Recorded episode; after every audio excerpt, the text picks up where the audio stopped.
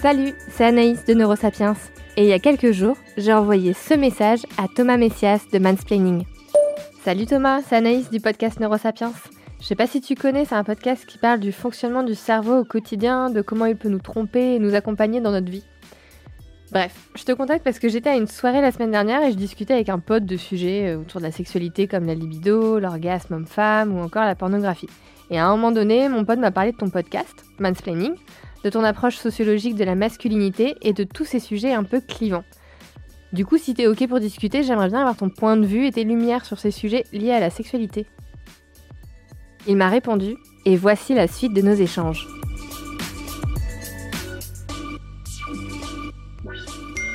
Salut Anaïs, c'est marrant parce que j'ai commencé à écouter Neurosapiens il y a quelques temps et je me suis fait la même réflexion. En fait, on a deux approches différentes, mais on fait un peu le même truc. Euh, genre, on veut comprendre comment les gens fonctionnent, quoi.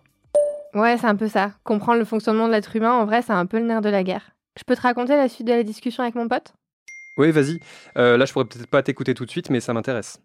En gros, on se disait qu'aujourd'hui, on pouvait parler d'une révolution de la sexualité, d'une libération.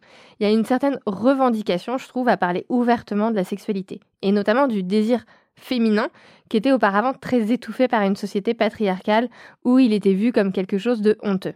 Avant, l'objectif de la relation sexuelle, c'était que de faire des enfants. Mais plus récemment, on s'est quand même beaucoup plus focalisé sur la recherche du plaisir sexuel. D'ailleurs, ça a eu un impact hein, sur les résultats des études sur le sujet, et il y en a beaucoup qui se basent sur de la déclaration, du témoignage. Et donc avec tout ça, on a beaucoup d'informations pour debunker les tabous et les mythes sur la sexualité masculine et féminine. Par exemple, en matière de recherche sur la sexualité, l'hypothèse a toujours été que ce qui est vrai pour les hommes doit s'appliquer aux femmes. Par pudeur, peut-être, par tabou. Mais c'est pas le cas, et il était temps d'en parler. Alors déjà, avant d'oublier, il y a aussi pas mal de podcasts qui recueillent des témoignages sur les questions de sexualité. Si ça t'intéresse, je peux te conseiller Première et Dernière fois, et On the Verge aussi. Et donc oui, c'est une constante ça. D'ailleurs, c'est vrai dans plein de domaines hors sexualité. Euh, récemment, dans Mansplaining, j'ai discuté avec Rebecca Handler. C'est une journaliste allemande qui a bossé sur le fait que le monde était conçu par et pour les hommes et que tout était pensé comme s'il n'y avait que sur la planète. Elle parle par exemple des toilettes publiques et aussi de tas de médicaments qui n'avaient jamais été testés sur des femmes avant d'être commercialisés. Et bien sûr, bah, tout ça a des conséquences. Les questions de genre, ça peut être très complexe, parce qu'il faut à la fois tenir compte de la société, de nos constructions sociales, mais qu'en même temps, il faut évidemment écouter ce que dit la science. Et c'est pour ça qu'effectivement, les études de genre et les neurosciences, bah, ça peut bien se compléter. Même si je sais bien que c'est pas magique et qu'on sait pas tout sur le cerveau. Oui, non, mais c'est clair, les neurosciences, elles n'ont pas la réponse à tout. Les comportements, désirs, envies, fantasmes, décisions d'un individu sont pas seulement liés à son cerveau, mais aussi à l'évolution, à la société dans laquelle il évolue, à son éducation, son environnement et ses interactions personnelles. Et puis, la sexualité, c'est un sujet qui était tabou il y a encore très peu de temps. Cela dit, ça n'a pas empêché un mec de s'incruster dans notre conversation avec mon pote à la soirée. Un type que je connaissais pas du tout, nous a entendu parler de sexe et ça a dû lui donner envie de donner son avis. Je crois que c'est un peu le principe de plein de mecs dans les soirées. J'espère qu'il t'a pas fait de mansplaining. Eh bah, un peu en fait. En tout cas, il est arrivé dans la discussion sans trop nous demander si ça nous intéressait. Et il a déballé tout un tas de généralités sans trop pouvoir dire d'où ça venait. Il y a tellement de comptes Instagram ou Twitter qui donnent des pseudo-infos sans source juste pour faire du like. en général, ils se contentent de reprendre des bons gros clichés et ça fonctionne parce qu'il y a plein de gens qui partagent. Ouais, c'est un peu l'effet qui m'a fait. Par exemple, très vite, il a dit que les hommes pensaient au sexe toutes les 7 secondes et que les femmes y pensaient beaucoup moins. Alors c'est vrai que c'est un truc que j'avais déjà entendu, mais j'ai jamais trouvé d'où ça venait. Alors c'est peut-être totalement inventé. Hein. On entend souvent ce cliché selon lequel les hommes y pensent tout le temps et les femmes jamais. Mais peut-être que ça arrange bien les mecs qu'on dise qu'ils pensent tout le temps au sexe, qu'ils sont comme ça et qu'il faut pas leur en vouloir d'être un peu obsédés. Ouais, peut-être. Est-ce qu'il y a des études qui parlent de ça en neurosciences? Oui, attends, j'ai pris des notes à un moment donné. Je les retrouve et je t'envoie ça tout à l'heure. Alors, ça y est, j'ai eu le temps de reprendre mes notes. Parmi les études, il y a celle de la psychologue Terry Fisher de l'Université d'État de l'Ohio en 2012. C'est une recherche qui porte sur 283 étudiants, 163 femmes et 120 hommes, à qui on a demandé de compter toutes leurs pensées portant sur le sexe, la nourriture ou le sommeil à l'aide d'un petit compteur manuel. En gros, on a cherché à comptabiliser le nombre de fois par jour où ils pensaient à leurs besoins primaires. Ah, ça doit pas être évident à faire. Je crois que j'arrêterai pas de penser à mon compteur et donc que je penserai plus au sexe ou à la bouffe que d'habitude. Mais j'imagine que tout ça a été réfléchi pour être fait dans de bonnes conditions. Ah oui, oui, c'est une étude hyper sérieuse. Et donc les résultats indiquent que les hommes pensent effectivement davantage au sexe que les femmes, parce qu'ils appuient plus souvent sur le petit bip. Mais en vrai, on est très, très loin des 7 secondes énoncées par ce mythe.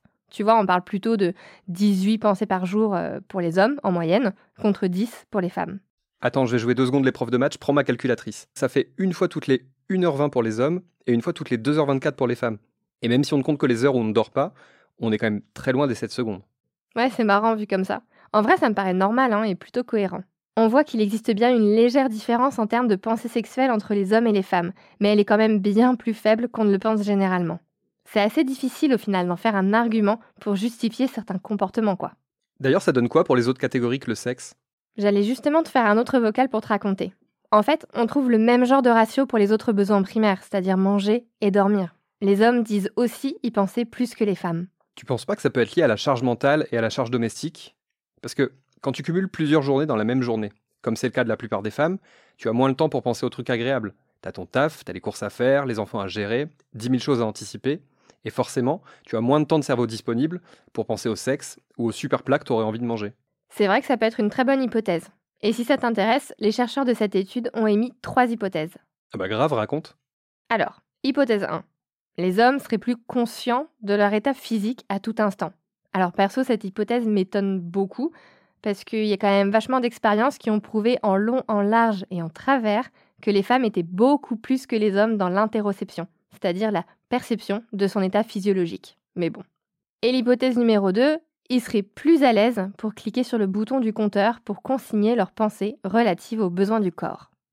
Je sais pas à quel point ça peut intervenir dans ce genre d'études, mais on sait bien que les hommes qui pensent au sexe et les femmes qui pensent au sexe ne sont pas considérés de la même façon par la société, et que donc ça peut peser dans la balance, oui. Oui, ça rejoint complètement l'hypothèse 3, qui dit que les deux sexes seraient influencés par les attentes liées au rôle sexuel, le fameux facteur des tendances sociétales dont on parlait au début d'ailleurs. En t'écoutant, j'ai justement retrouvé sur Slate un article de 2011 qui s'appelle Les hommes ne pensent pas au sexe toutes les 7 secondes. Ça cite une autre étude, mais les conclusions chiffrées sont du même genre que celles dont tu m'as parlé. Et ça mène vers un autre article qui s'intitule À quoi pense un homme lorsqu'il ne pense pas au sexe? et qui m'a plutôt fait marrer. Attends, je te retrouve un passage. Ça parle d'un livre de 200 pages qui est sorti en 2011 et qui s'appelle À quoi pensent les hommes lorsqu'ils ne pensent pas au sexe? Et quand tu l'ouvres, tu t'attends à trouver des réponses à cette question, mais je te cite l'article Rien, le vide, page blanche. Ou plutôt 200 pages blanches. Le livre, paru pour la Saint-Valentin, est complètement vide. Mais ça a marché ce truc-là? Eh ben en fait oui. Et l'article dit même que pendant un certain temps, ça a dépassé Harry Potter et le Da Vinci Code au niveau des ventes sur Amazon.com. Bref, la blague a cartonné.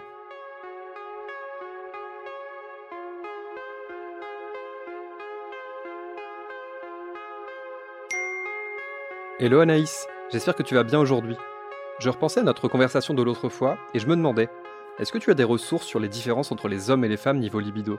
Parce qu'on entend souvent que les hommes sont plus motivés que les femmes sur ce plan-là, mais je sais pas si c'est vérifié scientifiquement. Salut Thomas, désolé j'ai mis un peu de temps à te répondre, fallait que je retrouve l'étude à laquelle je pensais.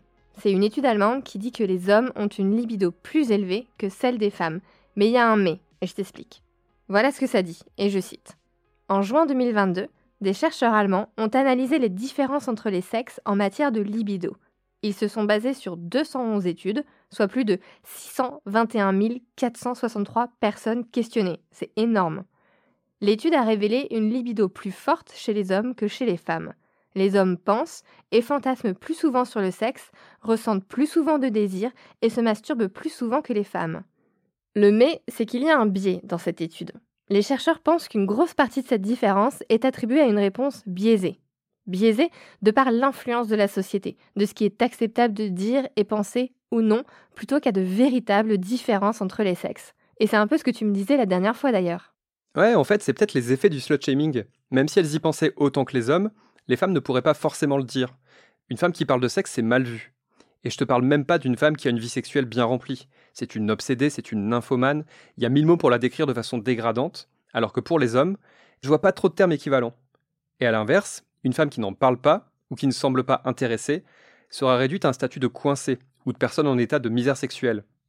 Les meufs sortent toujours perdantes. C'est hyper juste ce que tu dis. Et d'ailleurs, j'ai trouvé une méta-analyse menée en 2019 par des chercheurs des Pays-Bas qui montre que pour les mêmes comportements sexuels, les femmes et les hommes sont vus et traités différemment, autant de la part des hommes que de la part des femmes. Une autre étude de Hill Curl a mis des chiffres sur cette tendance.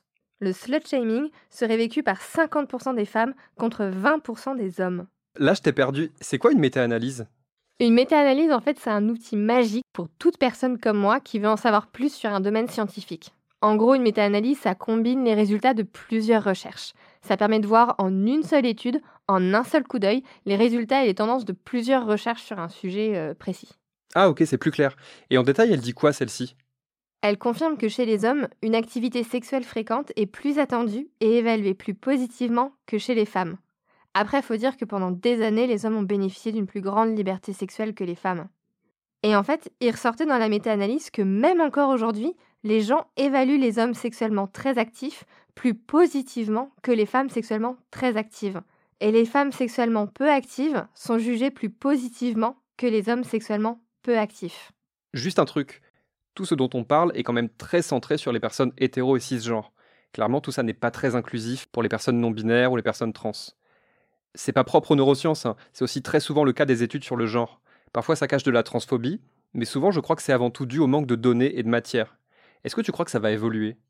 Oui, c'est vrai que pour la majorité des études dont je parle, la population étudiée reste des personnes cis ayant une attirance sexuelle envers le sexe opposé. En revanche, je pense sincèrement que les lignes sont en train d'être bousculées dans la recherche. Elle a toujours suivi, avec un peu de retard certes, mais elle a toujours suivi les grandes lignes d'évolution sociétale. Et par exemple, aujourd'hui, on commence à voir dans le monde de la recherche des études sur la grossesse portant non pas sur le père, mais sur le deuxième parent. Et ça, ça inclut les LGBTQIA.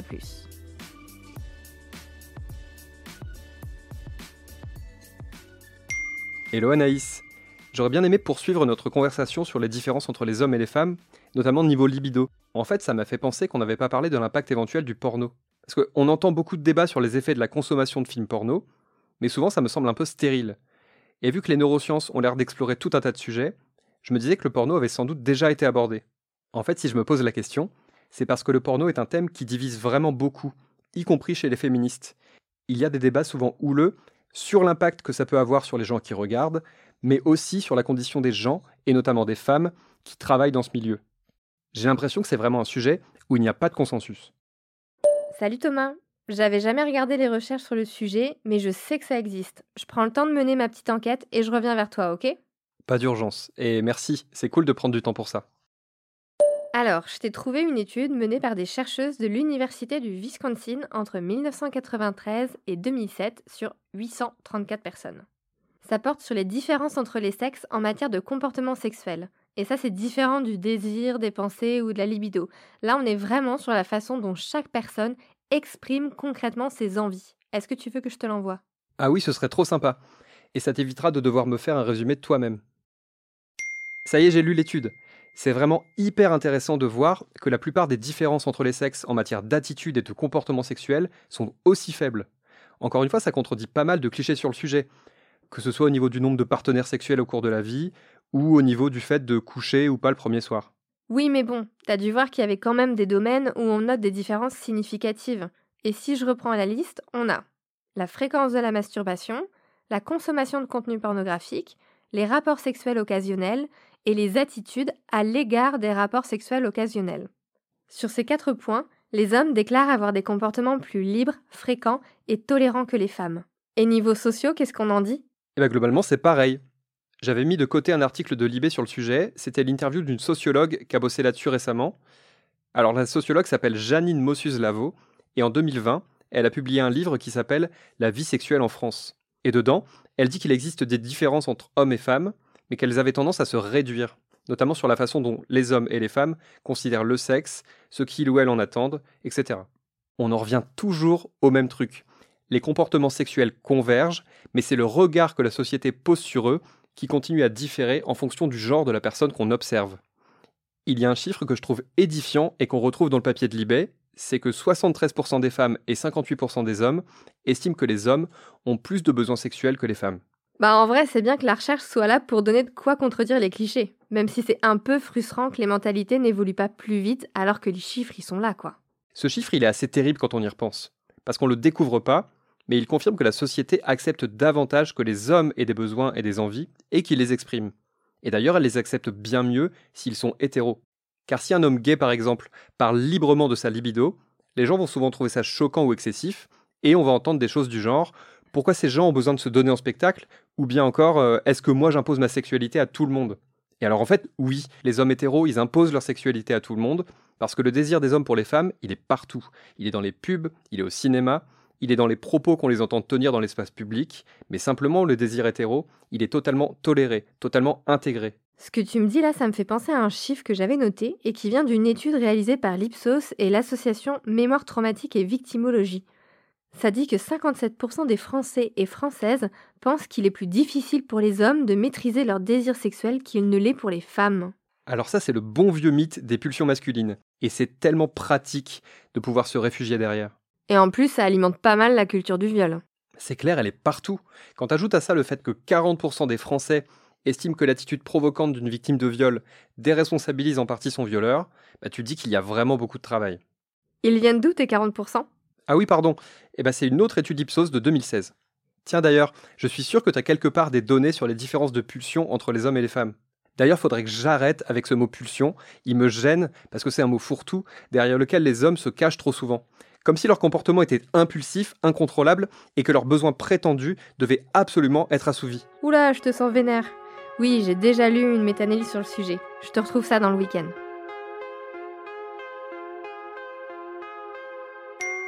Hello Anaïs, c'est marrant parce que vendredi j'avais un dîner et il y avait un type hyper lourd, le genre de mec qui commence une phrase sur deux par je suis féministe mais et à un moment on a eu droit au couplet sur les besoins sexuels des hommes.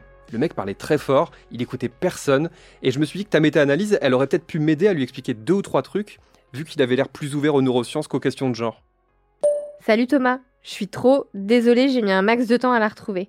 C'est une méta-analyse de l'Université de Durham qui date de 2009 et qui regroupe les résultats de 277 études sur les différences d'impulsivité entre hommes et femmes. Alors, en gros, pour résumer, on sait que les hommes sont surreprésentés dans les comportements socialement problématiques, tels que les agressions, les viols et tout autre comportement criminel lié à l'impulsivité. Il semblerait que la question ne soit pas si hommes et femmes ont plus ou moins de pulsions, car le fait que les hommes aient plus de pulsions que les femmes n'a pas du tout été prouvé. En réalité, ce serait plutôt une question de punition et de récompense. Je m'explique. Les 277 études ont mis en avant le fait que les femmes étaient systématiquement plus sensibles à la punition. Quant aux hommes, ils étaient plus à la recherche de sensations fortes, de récompenses, de comportements à risque. Donc il semblerait qu'on ne soit pas du tout sur une question de pulsion, mais vraiment sur une question de comment chaque sexe arrive à gérer les comportements exprimés par le désir sexuel. C'est bien, ça me confirme pourquoi j'aime pas le mot pulsion. D'ailleurs, l'autre fois, je suis tombé sur un petit ouvrage collectif québécois qui s'appelle Cerveau, hormones et sexe, et je l'ai acheté parce que je me suis dit que ça apporterait sans doute de l'eau à notre moulin. Euh, et en fait, effectivement, dedans, il y a un article qui s'appelle La différenciation psychologique des sexes. C'est écrit par Louise Cossette, et elle se base sur 46 méta-analyses qui ont été compilées par une chercheuse spécialiste en psychologie comparée des sexes. Et ça dit quoi? Alors j'ai surligné des passages et je vais t'en dire un que j'ai trouvé hyper intéressant. L'ensemble des travaux disponibles montrent que la différence sexuelle dans l'agressivité physique entre les hommes et les femmes est essentiellement due à un petit groupe de garçons et d'hommes dont le niveau d'agressivité est particulièrement élevé. Et t'en penses quoi? Bah, je voudrais pas faire du not all men et dire qu'il n'y a que quelques vilains garçons à cause desquels tous les hommes sont stigmatisés, mais c'est quand même intéressant de voir que selon ces analyses-là, c'est une minorité de garçons et d'hommes qui font pencher la balance du côté de l'agressivité et de la pulsion violente. Ce qu'on peut surtout en retenir, c'est que ça dit bien qu'il y a peut-être quelques hommes très impulsifs dans la population, mais que dans l'ensemble, les hommes ne le sont pas plus que les femmes, ou en tout cas, ils ne sont pas censés l'être plus que les femmes. Oui, je crois que c'est la bonne conclusion. Attends, je te lis un autre passage.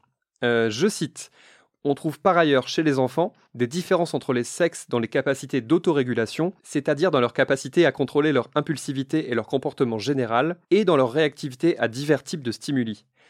Parmi les principales différences relevées, les filles exercent un meilleur contrôle sur leur comportement et montrent une plus grande sensibilité perceptive, c'est-à-dire qu'elles perçoivent mieux que les garçons les stimuli subtils de faible intensité. De leur côté, les garçons réagissent de façon plus positive aux stimuli de grande intensité. Selon les chercheurs, ces résultats pourraient, en partie, s'expliquer par le type d'activité auquel se livrent habituellement filles et garçons, jeux de poupées pour les unes, jeux de bousculade pour les autres. Effectivement, côté neuro aussi, on compte plus le nombre d'études portant sur les différences cognitives hommes-femmes, où les résultats indiquent qu'il y a certes une réelle différence, par exemple sur la capacité d'orientation spatiale, mais que cette différence n'est pas innée mais acquise, et notamment dans l'enfance, de par les jeux qu'on donne aux enfants.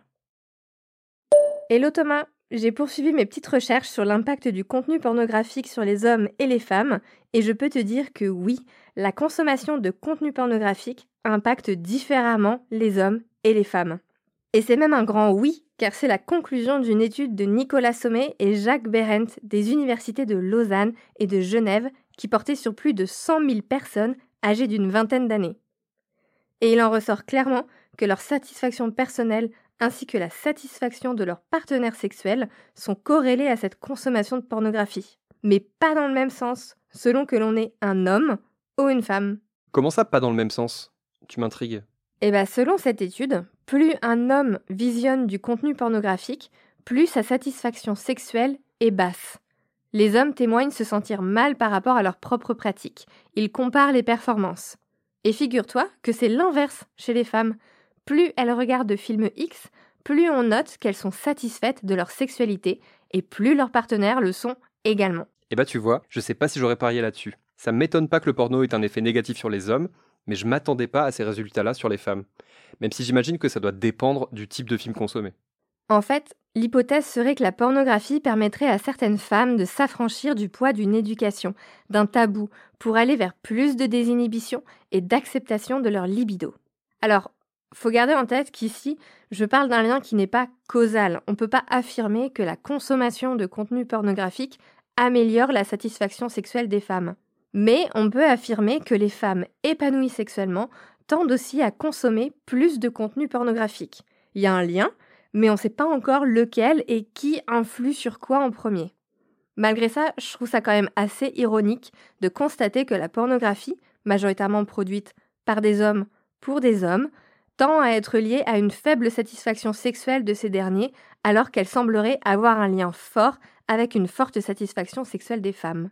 Cet été, j'ai interviewé la sexologue Magali Crozet-Calisto, c'était pour mon podcast, et elle explique que de plus en plus d'hommes consultent des sexologues parce qu'ils se trouvent pas assez performants, à tort ou à raison d'ailleurs. Ce qui se passe, c'est qu'ils se comparent aux acteurs porno et qu'ils ont peur d'être remplacés à terme par des sextoys comme le Womanizer par exemple. Perso, ça m'étonne pas trop. Récemment, j'ai aussi rencontré un autre sexologue qui me décrivait en off les problématiques de quelques-uns de ses patients. Et ce qui revient apparemment de plus en plus souvent, c'est que des hommes consultent parce qu'ils jugent leurs érections insuffisantes en matière de durée ou de rigidité, alors que dans les faits, tout fonctionne très bien. Simplement, ils ont des objectifs irréels, ils veulent performer pendant des heures avec des pénis durs comme de la pierre, parce que c'est ce qu'ils voient dans le porno, et parce qu'ils pensent que tous les hommes sont comme ça, et que du coup c'est ce que veulent toutes les femmes. Et ça, ça crée pas mal de dégâts.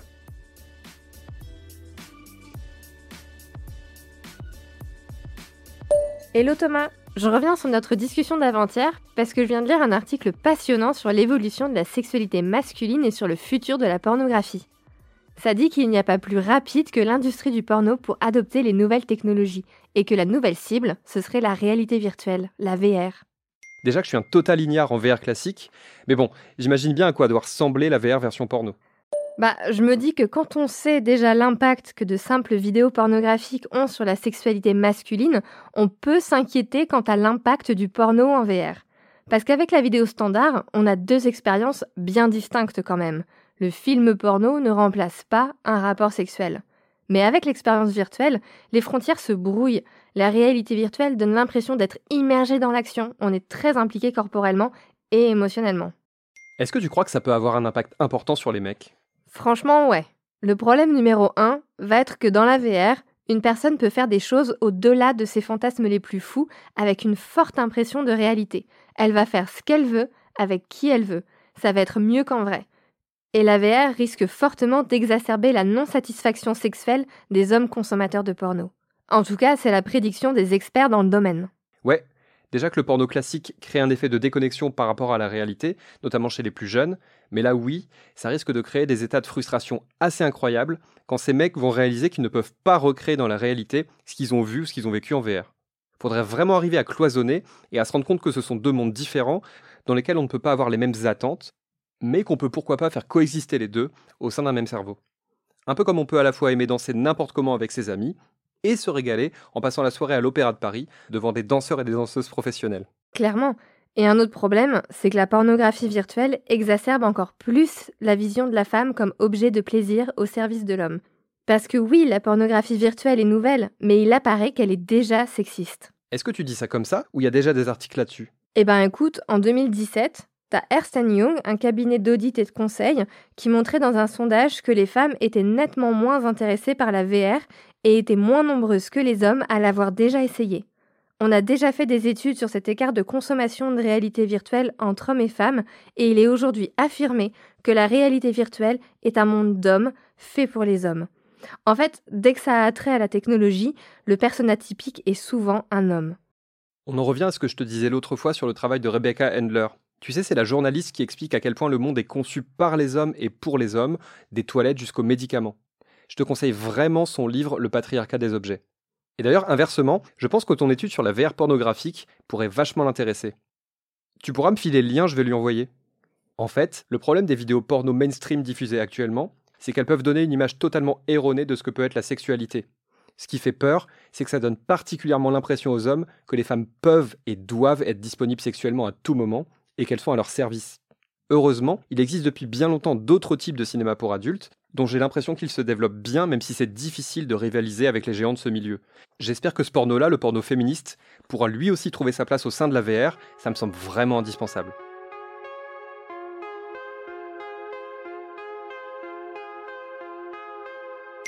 Hello Anaïs, j'espère que tu vas bien. Je voulais te remercier parce que nos conversations récentes m'ont vachement éclairé. Mais je crois qu'il y a un autre sujet dont il faudrait qu'on parle quand tu auras le temps, parce que c'est quand même un grand mystère. Salut Thomas, laisse-moi deviner. Je suis sûre que tu veux parler de l'orgasme, c'est ça? Ouais, exactement. Bah, c'est un peu la suite logique. Et puis, j'adore ce sujet. J'ai déjà fait un épisode dessus sur Neurosapiens. J'imagine que tu veux le point de vue des neurosciences sur les différences entre orgasme féminin et orgasme masculin? Eh bah écoute, tu lis dans mes pensées. Bah oui, parce que je trouve ça très frustrant de jamais savoir ce que l'autre ressent. Entre les hommes et les femmes, les orgasmes ont l'air très différents, par leur fréquence possible, par leur durée, par leur variété et par ce qu'ils provoquent. Et parfois, je me dis que j'aimerais trop qu'on me prête un autre corps et un autre cerveau, histoire que je puisse juste voir comment ça se passe et ce que ça fait. Déjà, faut savoir qu'entre un orgasme masculin et un orgasme féminin, il y a vachement de similitudes, du moins cérébralement. Qu'importe le sexe de la personne, les mêmes régions cérébrales sont stimulées. Pour Adam Safron de l'Université Northwestern aux États-Unis et pour de nombreux autres chercheurs d'ailleurs, l'orgasme serait une forme de synchronisation presque totale de l'activité cérébrale. En fait, tu as plus de 30 régions du cerveau qui seraient actives durant un orgasme. Alors si je te suis bien, l'orgasme, il n'est pas centralisé, même au niveau du cerveau. Oui, c'est ça. Il n'y a pas de centre de l'orgasme. Il est absolument partout dans le cerveau. Ce qui se passe, c'est qu'avant l'orgasme, le cortex orbitofrontal latéral, qui se trouve tout devant notre cerveau dans la partie inférieure, s'éteint complètement. Et cette partie du cerveau, elle est impliquée dans le jugement de soi et elle aide à contrôler ses impulsions. Donc quand elle s'éteint, eh ben le raisonnement s'envole. On n'est plus inhibé et on ne juge plus du tout ce qu'on fait. Ah ouais Et donc ça explique que les vrais bons orgasmes sont corrélés avec du lâcher-prise. Tout ça est très logique en fait. Et attends, c'est pas fini, parce que chez les deux sexes, l'hypothalamus charbonne encore plus que d'habitude.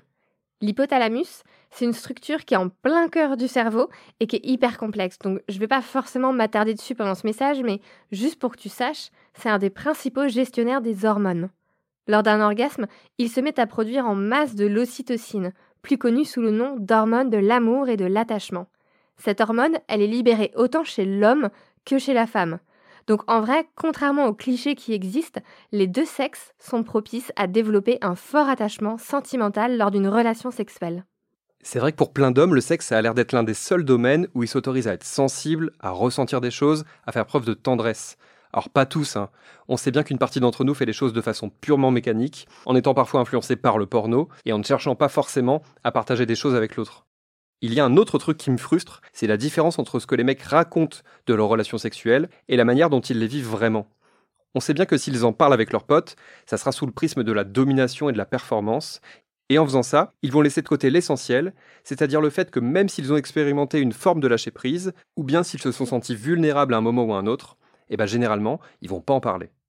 Après, il faut quand même que je souligne que côté neuro, il existe quand même certaines différences assez significatives entre les hommes et les femmes. Et il y en a une notamment qui m'a beaucoup marqué lorsque j'ai travaillé sur le sujet. Je te le disais tout à l'heure, il se passe une désactivation complète du cortex orbitofrontal gauche, ce qui permet de réduire le jugement de soi. Et bien chez la femme, pour qu'elle ait un orgasme, ce phénomène doit être couplé avec une désactivation complète du cortex préfrontal dorsomédian, qui se trouve aussi tout devant notre cerveau et qui est impliqué dans les sentiments moraux et le jugement social. Et je sais pas si tu réalises en fait, mais ça veut dire que pour qu'une femme ait un orgasme, il faut faire sauter la peur du regard de l'autre et du jugement social.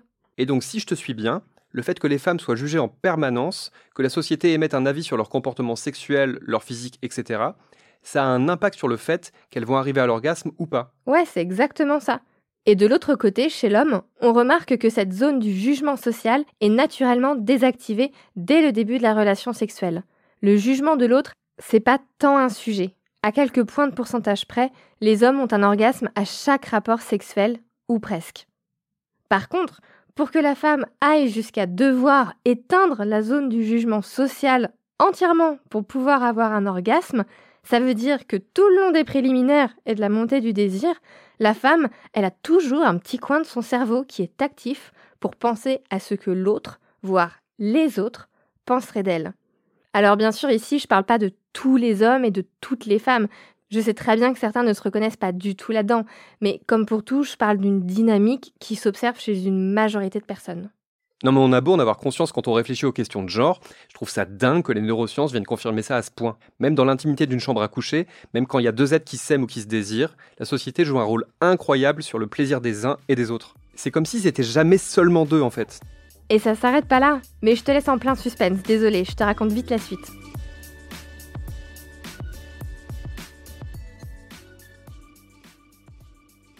Salut Bon alors, je reprends. Je sais pas si tu as déjà entendu parler du cortex visuel, c'est une zone qui est particulièrement activée lors de l'orgasme chez l'homme. Elle est aussi pour l'orgasme féminin, mais beaucoup, beaucoup moins. Ça veut dire que les informations sensorielles venant de la vision stimulent beaucoup plus l'excitation chez l'homme.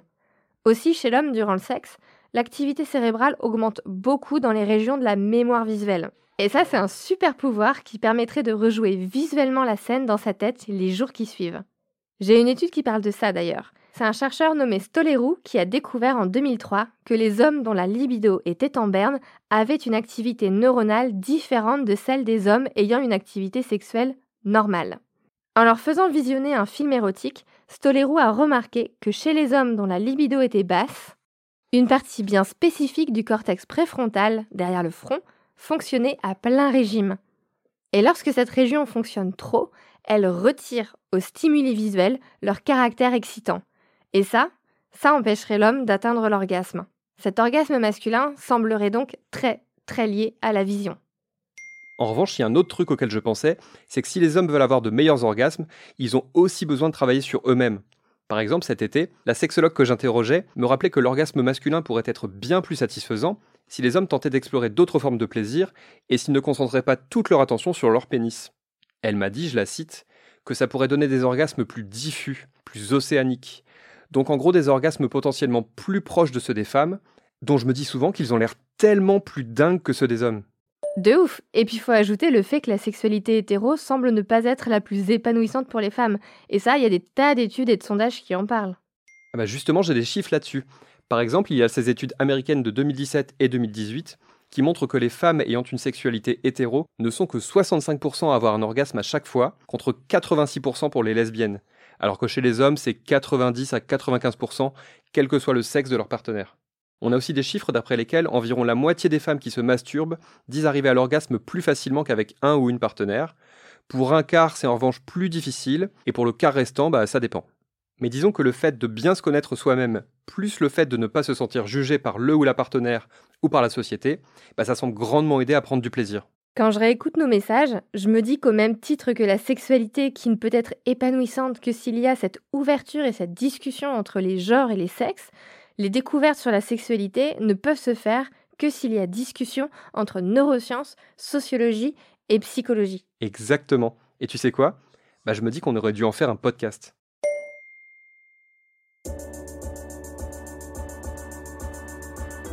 Merci Thomas Messias et Slate pour cet échange. C'était Neurosapiens.